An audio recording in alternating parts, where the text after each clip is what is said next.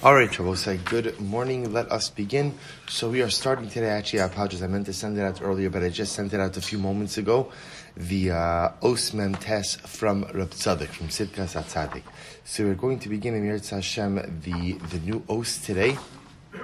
Um, which is really quite profound and quite beautiful. Uh, we'll, we'll, just be, we'll get a little bit. I'm going to try to start the daf really on time this morning, if possible. We have a lot to do today.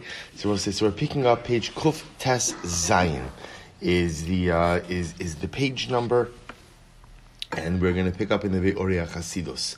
So the Rebbe writes as follows. He says, "Achar shahusker, Acher shehusker ba'os hakodemes inyan hashoshelas shal shnei hamashichim hayotzeis mima shenir lemaris ein kilu hefach min hakadusha yisbaer she'adrabo davko davko mitoch mokom sheyesh bo tokef hayetzahara misham yotze hatzadik v'hanaki biyoser. So Reb Tzadik here, is in the introduction, he makes a very interesting observation.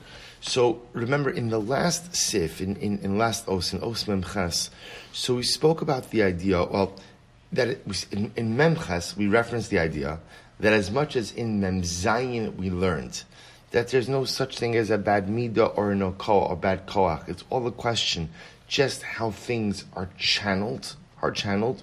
So in Memchas we learned while that's true, one has to be very careful with joining forces with a rasha. Because the moment that one goes in and collaborates with a rasha, that undermines the effectiveness of, of, whatever it is that one wants to accomplish. And Reb advanced two examples. Example number one was Yosef with Ashes Potifar.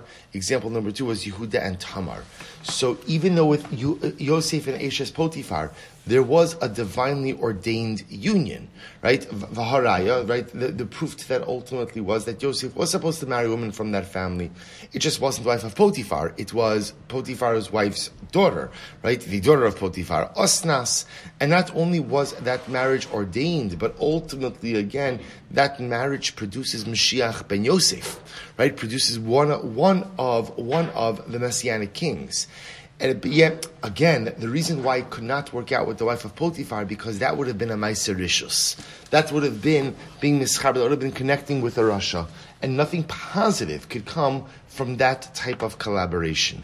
Versus Yehuda and Tamar, where although the episode itself is certainly a strange one, and a very strange union, which produces the Melech HaMashiach, you know, Mashiach ben David, at, at, the, at the end of the day, because it was an event which took place between two tzaddikim, between two individuals of, of, of, righteous nature, therefore it was able to go ahead and produce a positive result. So the idea being, says Rab Tzaddik, that one, ha- will say it's very important because sometimes in life we are faced with the need to collaborate with all different kinds of people in order to achieve certain results. The Rebbe telling us collaboration with the rasha never works. It never works. No matter what you think you're going to get from that union, whatever you think you're going to get from that collaboration, absolutely never works. Sometimes when collaborating with good people, sometimes things, you know, a person has to venture out of their comfort zone. That, that is true. That is definitely true. But a collaboration with the rasha never yields anything. Now Rab takes this conversation one step further. Saying in an Osman test, the Rebbe here says something absolutely amazing. So he goes on, he says, Kolecha mi Yisrael, Yeda, Yesh ladas lahavin, Shedafka, we'll say, listen to these words. Every person should know the following. Shedafka bima, ba'osam kochos sheyitzro tokfo, umiskabra alav bioser, umasis es ha'odam lishtamish bahen la'asiyas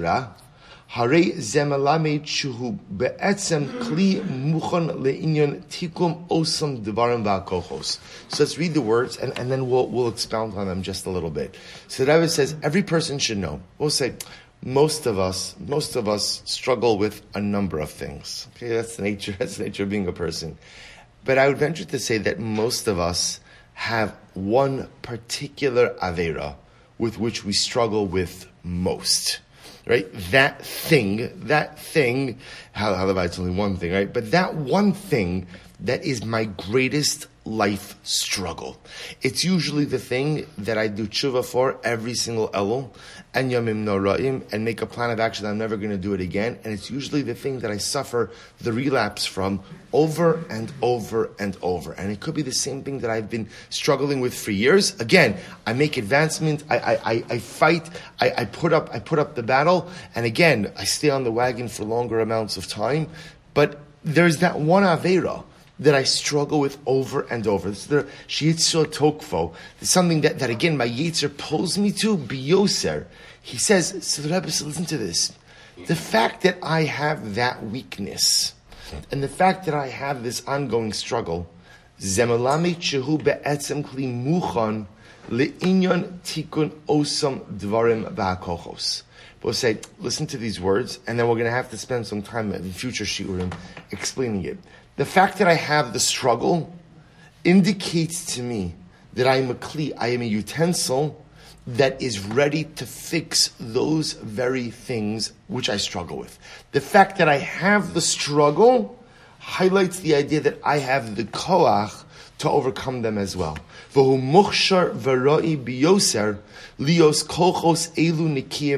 Etzlo. Sirbo said, the truth is, it's an amazing thing to say, but it's not such a chiddush, because this is really what the Rebbe was teaching us in Osmem Zayin. Right, so in Osmem Zayin, we were already learning this concept that halacha lemaisa, there's no such thing as a good koach or a bad koach. There's just a koach. And it's a shaila, everything in life is a shaila of how you use it. So if I use, if I have a particular type, remember the Rebbe says, uh, kas, kas, taiva, whatever it might be, if I channel them in the wrong way, of course, that's Averis. But if I rechannel it in the correct way, even kas, according to the Rebbe, not everybody would agree with this, but even kas can be used in a constructive fashion. So the Rebbe says something amazing. When I struggle with an Avera, when I struggle with a taiva, the fact that I have that taiva, and the fact that at the end of the day I can't seem to rein in that taiva, indicates how strong that desire is. And the fact that I have a desire that is so strong that year after year I can't seem to vanquish it, tells me that I possess an enormous koach for good. Tells me that I possess, which I will say is such an incredible way to look at an ongoing struggle. Because those of us who do have Averis, which we struggle with for a very, very long time, at a certain point in time, you become despondent. And you're almost ready to say, you know what, like, I can't, it's exhausting to spiritually struggle. It's, it's, it's exhausting, you know, to, to go ahead and constantly fight against that Avera that, that I had do over and over and over again. And at a certain point in time, a person just wants to say, you know what, done. I, I'm, I'm good in other areas of life. This is, I lost this battle. I lost this battle and I can't fight anymore. And the Rebbe here gives us so much hope because he says, no, no, no. The very existence of the ongoing Avera, the very existence of this battle that you think you can't win indicates that you possess all of the koach necessary to become a holy and pure person.